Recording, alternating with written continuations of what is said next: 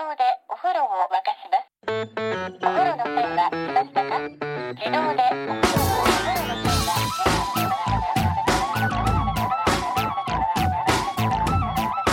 Everyone, welcome to this week's episode of Fish. Before we get going, just want to let you know thank you for all your feedback about last week's Ultimate Crossover episode. Uh, it was very enjoyable to do. In fact, so much so, we've decided to do it again. Except this time, we've decided to crossover completely a full crossover, a 360 crossover. Dan, we messed up again, didn't we?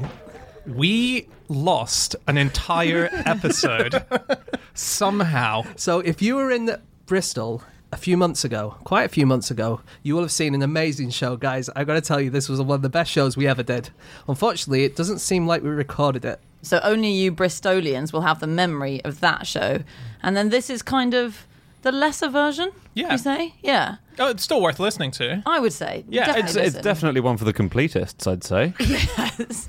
Yeah. It's amazing how negative you guys are. We haven't even recorded it yet. So enjoy this week's episode. Here we go. Hello, and welcome to another episode of No Such Thing as a Fish, a weekly podcast coming to you from the QI offices in Covent Garden. My name is Dan Schreiber, and I'm sitting here with Andrew Hunter Murray, James Harkin, and Anna Ptaszynski. And once again, we have gathered round the microphones with our four favorite facts from the last seven days.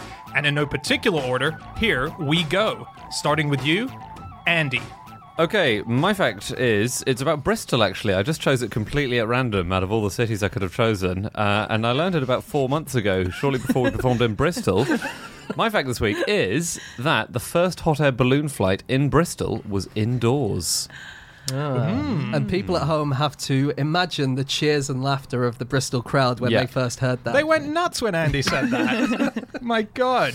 Um, so there's this firm in Bristol called Cameron Balloons, and it's the world's biggest balloon firm. Basically, Bristol is the capital of hot air ballooning, pretty much in the world, definitely in the UK. Yep. Uh, and the first flight was in 1784, and you had to go indoors to see it. And you had to pay a little amount to see it, and if you paid more, apparently you could see it filled up with air. Apparently there was a pricing structure where Wait a minute. So the people who didn't pay much, they just saw a load of canvas. I, I, it sounds like that, doesn't it? I can't quite believe that's true. Was this new to people at the time? As in, how long did balloons exist before this happened? That's a great question. Really good question. So they had the Aztecs. They had, um, they made like balloons out of animal intestines. I think we know that. Um, and I remember reading once that they made balloon animals out of those intestines. but I don't know. That doesn't sound very true, does it? So, how, I mean, how big were the animals back then? What do you mean? As in, did they make like a full hot air balloon out of an animal? No, no, intestine? no. Sorry. So just balloons in general. I'm saying about the history of, not the history of hot air I balloons. see. yeah. And the Civil War, they definitely had hot air balloons because Lincoln had a hot air balloon, balloon corp, uh, corpse. Cool. Corpse. yeah, why did I say corpse? Corp. Just keep throwing guesses at the letters that you see. Corpse.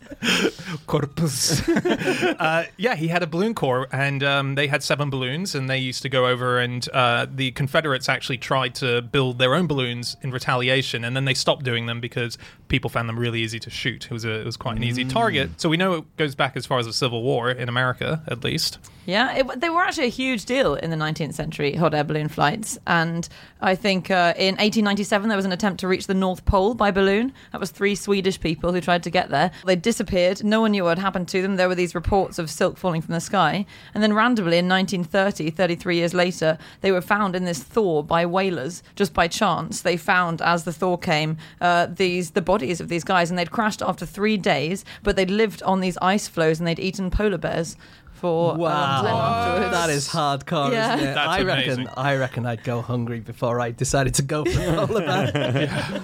It was so sad though because they were convinced that they could steer their balloon over the North Pole, um, and it was partly funded by Alfred Nobel. Their oh, attempt. Oh, was it? Was it? Yeah, and but unfortunately the drag ropes didn't work very well, and in a few minutes mm. they fell off, so they had no way of steering. So they lost lots of ballast, and they kept on just bumping along the ground and leaking a bit, and then rising a bit, mm. and it took them 65 hours to, to land, and they didn't get to the stores in time. So it mm. was sad. The other thing about eating polar bears is their livers contain so much vitamin A that they're poisonous. Yeah, that's awful if you Right. die of vitamin A poisoning once Yeah. you've survived the hot air balloon crash onto an ice floe and then fought a polar bear to death with your bare hands. Uh, this is quite cool about uh, hot air balloons. So um, usually you're not allowed to fly in, in rain and so on. So there's it's all weather dependent, isn't it? If anyone tries to fly, they can actually fly in wet weather. I guess it's just not recommended. But when you do fly in wet weather, um, the rain gets caught in and, and actually goes over the people inside the basket, so it makes its way into the. Uh, Oh, yeah. into, but because of the flames, it comes down like a hot shower. So it's really it's really warm water that drops on them. That's Isn't that- nice. Yeah. That's very cool. Yeah. Um, have you heard of Splash and Dash? While we're talking about water and hot- hot air ballooning, No. Splash and Dash is a cool thing you can do if you have a hot air balloon. It's where you sink just low enough to dip your toes into a lake and then climb up again. Oh, cool. It's pretty risky. How do you get your toes below the bottom of the basket? Well, there is a there is a trend for ballooning with no basket these days. No way. You have a Come sofa. on, you have a Andy. sofa. What? Yeah. No. No yeah, way. I've never Wait. seen that. Well, not. It's not very common. It's a trend, though. it's a trend. Are you serious? People can go up in a sofa. Do you they can have, you have to be can go up strapped in a sofa. right? I, I think I think it's really recommended that you strap yourself in. I don't know, though, because I've never fallen off my sofa. That's true. I mean, I don't know if that's true, but I, you, look, you look to me like the kind of guy who wouldn't. Attack the type of things that are easy to kind of stay on. I That's think. true. Yeah. Not yeah. if it's swinging in high winds from a balloon that's a thousand feet up. Yeah. I don't have belts on my sofa, so I think mine wouldn't wouldn't be safe Well, at all. I've had belts fitted to all my sofas in the home, and Just in case. just in case, and they they've saved my life on countless occasions.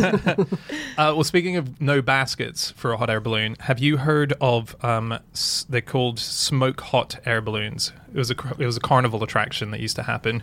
So this is during the 1800s, and there's footage that you can see of this online, and it's honestly incredible. This was a daredevil uh, thing. So what they would do is daredevils would attach themselves by a rope to an inflating hot air balloon with no baskets, so simply the balloon. So the balloon would completely fill up, they would untether it, and it would rocket off into the sky, and these people would just be dragged behind it on the end of the ropes and would fly up after it. And when they got to a certain height, they would uh, loosen themselves from the rope, fall down, and parachute back to Earth. Very That's cool. very cool. Absolutely incredible. You see them lob up, and these people, they're surrounded by people in the videos, and they just go fwong and disappear off into the air. But you have to loosen yourself up before it gets too high, presumably. Yeah, I think you obviously know when it's you've had enough. Okay. Yeah. I thought you were going to say they shot the balloon down. Why? Um, I didn't because I didn't imagine that they had a parachute on when you were describing it. So I was thinking, how would I get myself out of this one? Yeah. And I, I would have. My first choice would have been a gun instead of a parachute. What one item do you want to take up with you? Um, I read a brilliant account. Uh, this is actually the source from 1838, but it was about something that happened in 1785, and it was when Jean-Pierre Blanchard, who was one of the first people to go up in a hot air balloon, went up. He went 6,000 feet up, and then he dropped from his hot air balloon a dog attached to a parachute. Uh, just to kind of see what would happen. And this whirlwind apparently swept the dog away above the clouds. So it kind of disappeared. And Blanchard is in his balloon. This is what the account says, handed down through the ages. Um, Blanchard was in his balloon and he met the dog in, who was in his parachute above the clouds. This is rubbish. Do you remember that thing that Dad told us about the loop the loop guy? Yeah, which is he true, fell right? out of his plane during a loop the loop and then fell back into it once it had finished doing the loop. yeah, so he was upside down. he fell down. He thought he was doomed, but his plane, which was mid loop the loop, met him at the bottom. So do you Okay. remember how obviously false that was? Look. your thing sounds similar. Dan's defies physics. Mine, imagine a really small dog, like a little terrier, with a parachute in high winds. Hmm. It could be swept away into the clouds. And then old Blanchard saw his dog above the clouds, who barked with joy, apparently, at seeing his master. He tried to grab him, and they both had landed 12 minutes later, separately, after which the dog ran away. And when you say barked with joy, do you not mean barked in absolute terror? barked in like, why the fuck did you just drop me out of that balloon, mate? he then shit himself with joy. Um, ben Franklin patented a balloon related thing, like Oh. he patented everything else. He patented a refrigerator that tethered to a balloon and it was meant to lift food up into where the air was cool. And that's how you'd yeah. refrigerate your food. What? I have heard of that before. Yeah. that is so cool. It's inconvenient though. It is. If you're going for a late night snack, it's But all you have to do is pull it down. You just kind of winch it back down. Yeah. You get your food out, and then you let it go back up again. Again, I was thinking of shooting it down. I've been affected by the anti thing. These eggs are broken again.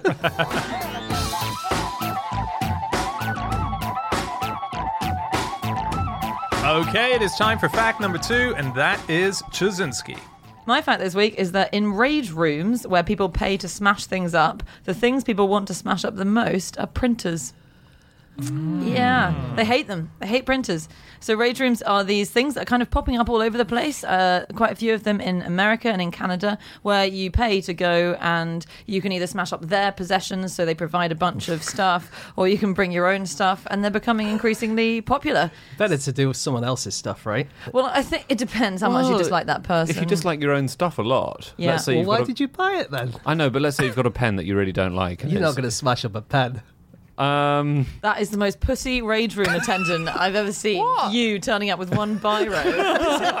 I'll have an hour with this guy, please. It keeps leaking. I do. I do it really psychologically though. I put it in a chair and then I shine a light in in its nib. I'd ask it a load of questions before I beat it up. I'm holding a pen. I'm sorry. I've got a, I've got a poor imagination. I love at the end of the hour you come up slightly beat up somehow. Just got stuff drawn all over his face. Penn strolls out nonchalantly after you, hails a cab. um, but no, this is the thing. If you go through the Rage Room sites, there's there's the one called Battle Sports in Toronto that says it goes through 15 printers a week. Um, the same in New York uh, and the Fragment Room in Singapore. They all say printers are our most sought after object. We need to provide lots of them. People want to break them up. I like there's um in America in New York there's the Wrecking Club and the Wrecking Club it has you know you can get packages that you can buy. So I want it all is a package you can get which is 149 dollars. Um you can even buy gift certificates for people. So you know birthday presents go for an hour in the rage room. They should have called it the Breakfast Club. Yes they should have very nice Why didn't they? yeah, Yeah. we should start our own Yeah. you and your pens only Uh, yeah, so uh, what's nice about this is it's the same, obviously, like every rage room. You go in and you destroy stuff. But what I particularly like is when they started, um, there was a guy who who runs it called Mr. Daly, um, or Dal- Daly, D A L Y. Daily. It's Daily. called Tom Daly, I think, actually. Oh, is he? Mr. Tom Daly. So um, he, when he was in there, and they say this was an early setback, he was in the room showing a couple of all the things that they could do via his laptop of video, and then he left the room, but he accidentally left the laptop in there. they smashed it up. yeah. So he came back in at the end. He was like, oh, and he didn't tell them because he thought, oh, I don't want to ruin their experience. But he, as of then, started labeling everything as "Don't smash this." I went on the Wikipedia for rage rooms, uh, but I did it about four months ago, so it might have been changed by now. Um, but they said that the concept of an anger room is at least twenty, at least two thousand years old. Is it? Yeah, well, that's what Wikipedia says, and who are we to doubt them? what did they say it is? Uh, they say it was Queen Kaikeyi, um, who in an old book was said that she was going to the palace anger room. Uh, and actually, it was a sulking chamber when I looked it up. That's how it's usually translated. Apparently, it was like a dark room where you would lie down and sulk. Okay. Yeah, so I not like really the a sou- rage I do like the sound of that though. Yeah. Yeah, yeah, because people manifest their rage manifests differently, doesn't it? Yeah. Some people just want to lie down in the dark and be really pissed off with the world. Some of us like to smash our ex's stuff. Actually, the most, the most I say that because I think the most common thing for people who do bring in their own things are people who've had a breakup and they bring in all their ex's old stuff. This is what the Toronto place said. So it said for twenty dollars extra, you can bring your own stuff to smash. And the founder said that um, by far and away the most common thing to do is to bring in your ex's stuff. And he said the people often come in and you'll hear them screaming and shouting in there things like, "Oh, you think you're so good." Arg, and then you'll hear a smash, or "Oh, you think you're always right. I think that's pronounced ah. ah. how do you pronounce? How do you spell arg? Then is it without the h? I don't think there is a word. Who arg, says is there? arg? Pirates. No, they don't. They go ar. Oh yeah. we've we've been, not been hearing the end of their sentences. One of the first ones that was set up in Dallas in 2011 by a lady called Donna Alexander, and she just started charging five dollars to smash things that she collected from curbs in the area. Oh, okay. She just sort of picked it up, so it was very ad hoc at the beginning, uh, and then she'd get people knocking on her door, kind of like a fight club, saying, "Is this where you go to smash stuff up?" And her insurer had to invent an entirely new category just for her. Very exciting. Yeah. And what do you mean by just picking stuff up, like as in When- fly tipping? You know and when stuff people like leave, yeah leave things out exactly fly tipping like leave an old fridge out or or drop a lot of pens that they don't want anymore because they're faulty, uh, that kind of thing. Ah, that's really cool. Yeah. Um, stuff on printers. Oh yeah. Yeah. Uh, I was reading about printer jams, Uh, and everyone finds them very annoying, apart from people who work in printers who find them really exciting. they say it's the it's the it's the at- elemental struggle between the natural and the mechanical because paper is made out of trees Mm. and printers are made out of metal and shit and plastic.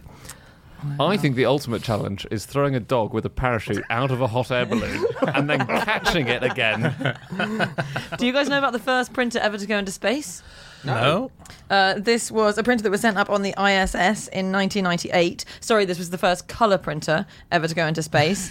um, so it was sent up in 1998 with a Discovery mission, and it was used solely to make Halloween masks. So it was sent up. It was kind of a secret thing. So John Glenn, who was by then a senator, was on that mission, but he'd been the third person, I think, to orbit the Earth in 1962, and so he was this big space hero by that point. Mm. And so on that 1998 mission, the whole crew printed color portraits of him off this floppy disk, and they made these portraits into Halloween masks. And then they all went Oh. around pretending to be John Glenn in a nod to his greatness. Cool. I'd print out a full alien costume and then sellotape it to myself and then freak my crewmates out. Do you think they'd fall for that?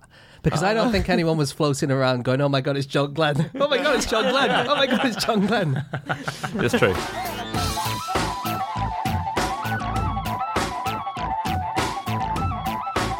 Okay, it is time for fact number three, and that is my fact. My fact this week is one of the first things that McDonald's founder Ray Kroc did when he bought the baseball team San Diego Padres was to sign a player called Big Mac. Very good. Did he do it because he was the founder of McDonald's, or was he just a good baseball player? Big player? Mac was a great baseball player. Uh, Willie McCovey was his real name. Um, he was he was a very good player, and obviously Ray Kroc, who built McDonald's from a very tiny brother operation of the McDonald brothers into the global success that it was, had an eye for uh, franchising, for merchandising, for commercialization. He saw that by getting Big Mac in, he could do a lot of cross promotion. Uh, so, for example, during the first season, uh, they did Big Mac Sundays. Uh, so the idea would be that you could take a ticket stub and get a free Big Mac uh, after a match if the Padres had won. Unfortunately, when the promotion started, they lost 11 straight home games, and uh, so as a result, they had to change it to whether they win or lose, you get a free Big Mac. Yeah, they were funny. terrible, weren't they, when he first took over? Yeah. Was there not a thing about him uh, shouting at them on the pitch or something Yeah, like he that? the first match, um, he went. He was very excited because the idea of him signing this new player and the fact that Ray Kroc had taken over, he got the attendance right up. Um, they for their opener, uh, they drew thirty nine thousand people, but they totally sucked in the match. And as a result, he went into the booth where the commentators were commentating on the match, took over the tannoy, and he uh, he said, "I have good news and bad news. The good news is that the Dodgers drew thirty one thousand for their opener, and we've drawn thirty nine thousand for ours. The bad news is that this is the most stupid baseball playing I have ever seen." He said that to the players heard, the fans, and the fans cheered. They loved it. They loved that he was being honest. Um, and then someone ran on the on the field, a streaker, and uh, he yelled, "Get that streaker off the field! Throw him in jail!" So he was just he was just commenting to the whole stadium of thirty nine thousand people his thoughts. It was amazing. He was angry. Yeah. Just before we did this show in Bristol, the night before, I or the day before, I watched um, The Founder for research for this, uh, which is a really good film about Ray Kroc, uh, but I can't remember any of it now. Good story. The only thing I remember is that when the brothers who founded McDonald's, so this is not Ray Kroc, um, their idea was called the method, I think, and they worked out the size of their kitchen and where everything went, so that it was the most efficient possible way of running a kitchen.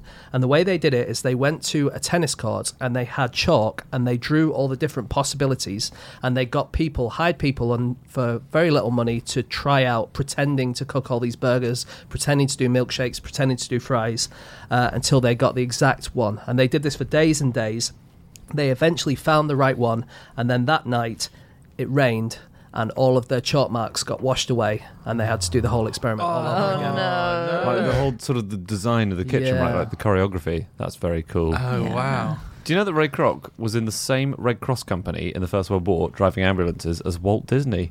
Wow! Was he really? Yeah, and they both went on to be very successful in, in Did their they? own ways. Yeah. um, and they both lied about their age to get in. Oh, really? Yeah. Really? He had a really weird relationship with his wife, didn't he? Did he? Joan Kroc. So she, Kroc suddenly becomes a funnier surname when you attach it to Joan. Um, so I think first of all, they they were married when he said he wanted to buy the Padres, and she said, "Is that a monastery?" Um, and then it seems like they must have had some tensions because, first of all, she launched an alcoholism charity called Operation Cork, which is Kroc, his surname spelled backwards. Um, and she used to produce TV dramas about the impact of alcoholism on families because I think he was an alcoholic. So she she raised awareness about that. But also, when he died in 1984, she immediately gave away the estate and distributed all the money to all these, like, some great charities. And also, she gave a million dollars to the Democratic Party, which is a slap in the face because Ray Kroc was a massive Republican. He'd given, mm. like, quarter of a million to Nixon's re election campaign. So, yeah, she was. Uh, she sort of undid his legacy Yeah. in some ways. And she was amazing for the baseball team as well, because after he passed away, she took over, but she knew virtually nothing about Yeah. baseball. But in that first season after she took over, her team made it to the World Series. Well, it se- sounds like she knew a lot about baseball, Yeah. unlike her husband. Yeah. well, she learned. Yeah, she learned on the go. Yeah, he definitely didn't like it. He at one point, after the Padres had lost 102 games, said, "I bought the team to have some fun, but it's proving to be about as enjoyable as a wake your own." That that was his uh, public Right. comment Wow. about his own team. Um, your guy called Big Mac. Yeah. Uh, I went on the internet and searched for some other names of baseball players, and I found that there was a guy called Thomas Lewis Fries oh, nice. and another one called Philip Douglas Coke. Oh, So you can have Big Mac fries and Coke as players. Right. Um, some other players: Cannonball Titcomb, Johnny Dickshot. Lovely. Uh, his nickname was Ugly, so people called him Ugly Dickshot. Uh, and Wonderful Mounds is a good Nice. name, isn't it? nice. that? Wonderful. Sorry, is that that's a nickname? Surely. His first name was Wonderful. His second name was Terrific. What? Yeah, No. That Wonderful, doesn't sound terrific. likely. Actually, Wonderful Monds. Okay. Yeah. I mean, it wasn't the surname that I was quibbling with. right? It's just- Wonderful, terrific Monds. That's a good name, isn't yeah, a it? that's good name. lovely. Well, there's a guy in basketball called Meta World Peace. Um, that's his. That's his name. He's playing for China now, and he's changed his name to Panda. Yeah, he Okay. just keeps. Yeah, it keeps going for name There changes. is an American footballer called Lion King. Surname? King, first name Lion. Yeah. Oh, cool. That's so good. Did you know chicken McNuggets were almost onion McNuggets? they trialed the two, Oh. not realizing that people might prefer chicken. They almost made them onions. That might be nice, like an onion bhaji. I think so. or, yeah. or an onion ring. yeah, absolutely. It's like an onion ring, but it's an onion ball. Yeah, fine. It's like an onion bhaji, in fact. Yeah, yeah, yeah, yeah. There's a point. Do you know there's a secret rebel McDonald's operating in India? Um, This is very no. cool. And you've just So- blown their cover. Yeah, well, sorry guys. Um, there, there was a big kerfuffle between McDonald's Global and the Indian version of McDonald's. Do and they make McChicken bhajis?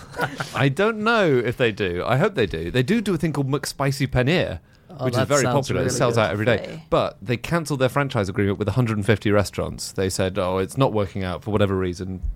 Um, and the restaurants just kept on going, selling the food, Right. and no one's stopped them Oh, or intervened. right. Cool. And they've they've left up the golden arches and everything, and they're still trading under the McDonald's name. Yeah. Yeah, Yeah, the, the arches aren't always golden. There are Aren't a they? few exceptions.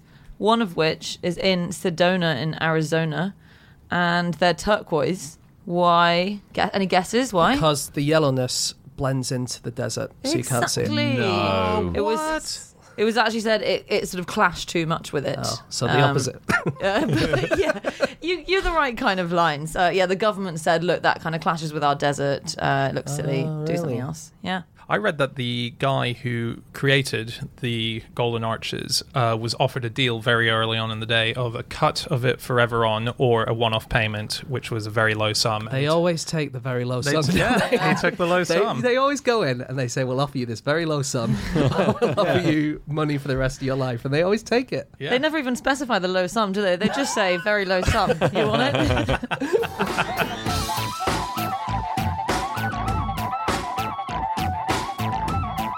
Okay, it is time for our final fact of the show, and that is James. Okay, my fact this week is that the yellow-billed oxpecker bird sleeps in giraffes' armpits. Mm. So cool. nice. We've known for a long time that they kind of hang out on these African animals like uh, giraffe and water buffalo and stuff like that, um, but they've only just found out that they stay there overnight as well. And that comes from a multi year camera trap study in Tanzania's Serengeti National Park. And so they're putting the cameras on these animals in the middle of the night, and they found that the birds stay there. Uh, and it seems that usually they stay there and they have this symbiotic relationship where they eat all the little bugs that live in the giraffe's armpits, uh, and they get the protection of the giraffe. Not just the armpits as well. it's the leg pits. It's all the pits. The crotches.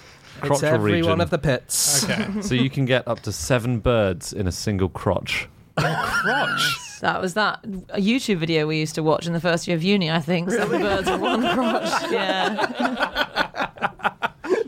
But it's really good. uh, Giraffes are great. They're great beds because they're off the ground, meaning you're a bit safer as a bird. Yeah. Whereas, you know, buffalo lie down and they're unstable. Giraffe is stable. Well, except when a giraffe sleeps, because they've been seen in the wild to be sleeping while laying down. And what they do is Ah. they bend around and they use their butt as a pillow. So they bring their head right around and rest it on That- the top of their butt. That's, Nice. I would say, the best thing about being a giraffe, actually. That you Yeah. can do that. It must be right. I mean, we would all kill to do that. Uh, but oxpeckers, they eat the little um, little animals, but they also eat the host bodily fluids, including mucus, blood, and snot, and even the goop that you get in your eyes.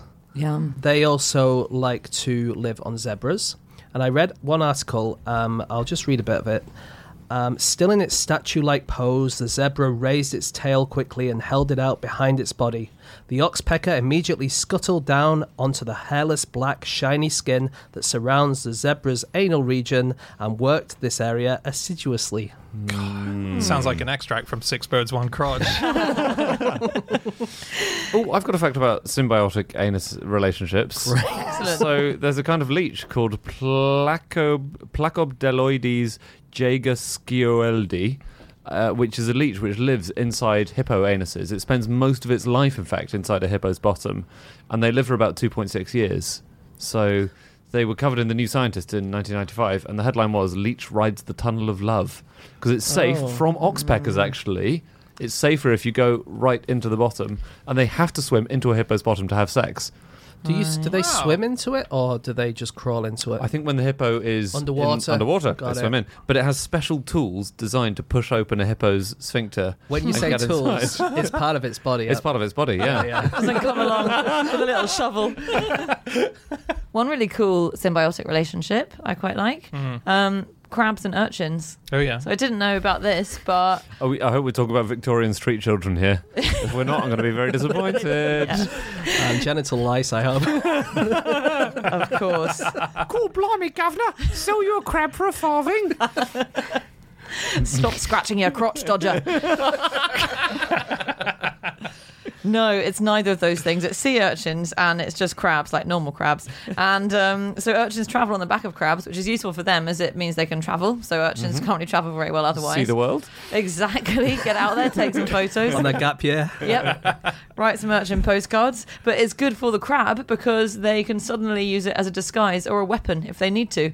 So they can sometimes get the urchin down with their claw or like, face something with the urchin and act like they've got a really awesome spiky back. Yeah. Wow. I've got another one just while we're on the symbiotic relationship roll. Mm-hmm. Um, there's an ant which uh, is called Camponotus schmitzi, which is a great name, uh, and it only lives on a single species of pitcher plant. You know, Mm. pitcher plants, they're the ones that. Um, that consume prey by I think they fall in and they drown. Yeah. So Yeah, they look so it's like, like big a fun- tube, isn't yeah, it? Yeah, Oh, wow. Um, but the ants swim around in the digestive fluids of the plant. They consume the nectar of the plant, and they also consume some of the prey that the plant eats. But the plants which have ants swimming around in their stomachs, basically, get bigger than those which don't have them because the ants keep the traps clean and they hunt mosquito larvae, which would otherwise soak up more nutrients.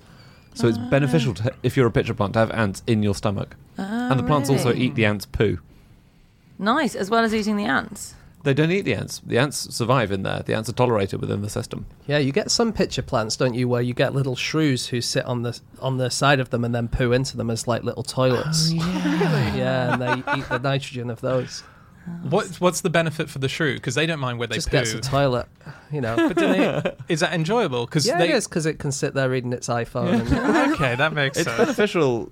You would like you wouldn't like it if we took away your toilet from you, Dan. Yeah. But if the concept of toilets didn't exist for us, I would just poo here no, but right they, now. they've now got the concept of toilets, so they have to go in Yeah, the yeah. They don't. plants I mean, now. Dan's asked a very fair question here. What is going on? No animal understands the importance of a good sewerage system except humans. Why on earth is a shrew clambering up at the top of a flower in order to take a shit rather than just doing it on the ground? I think what happens is it eats something from the flower, maybe some nectar or something, Yeah. and that is a laxative, Ah. and then that makes it poo. I believe that's true. So it almost can't get out in time. It's kind of like it's eaten something and it sort of has to poo in It's the like a delicious restaurant, but with very bad hygiene standards. but then they use your poo to power their Yeah. electricity. oh wow! Where is this restaurant? I, feel like, I feel a startup coming on. Hey, I've got something on armpits. In the 19th century in Austria, there used to be this thing where at dances, uh, women would carry underneath their armpits a single slice of apple, and they would hold it there all night long. And the idea was at the end of the night, the girl would approach someone who they fancied, a guy, uh, if it was a guy that they fancied, they would go up and they would take the apple Yeah, out and they would present the apple. They still do that on Love Island, I think, don't they? You I present it to the sure- guy. present it to the guy, and if the guy eats it, he's saying, I'm keen. Yeah. Yeah. Wow. Uh, and is there any way for him to say I'm keen without eating the armpit But I think of apple? if you're not willing to eat the apple that's been inside the armpit of your loved one, you don't love her at all. You're not keen enough. Yeah. So women's armpits smell of onion and men smell of cheese, apparently. And this is because Well, of between us, we can have a delicious bag of crisps. you know those like salt, salt and shake crisps that you used to get where Yeah. they don't taste of anything, but you have to put your own Yeah. Oh, in? you're, are you proposing that you scissor someone else's armpit I'm with just one saying- crisp in the middle and you get a lovely cheese and I'm going to onion go crisp? to an Austrian dance. I think just it doesn't cost any more just to buy cheese and onion rather than just buying cheese and then wiping it up against a woman's armpit. That's true. I don't actually. see why you would. Those Um, crisps, they were, used to be the same price as ready salted crisps, but you still had to put extra work in. That's so weird. It was yeah. fun. Yeah, it was fun actually. But I this don't- is about compounds in their armpits, by the way. This isn't just people sniffing them and saying, oh, that's oniony. This is the, the compound that women's armpits generate is something called is a thioalcohol, which when it combines with a bacteria smells like onion. And then men's sweat Sorry, do you has say alcohol? Yeah, but don't go licking women's armpits for that. Again, it's not worth it. I'll buy you a beer.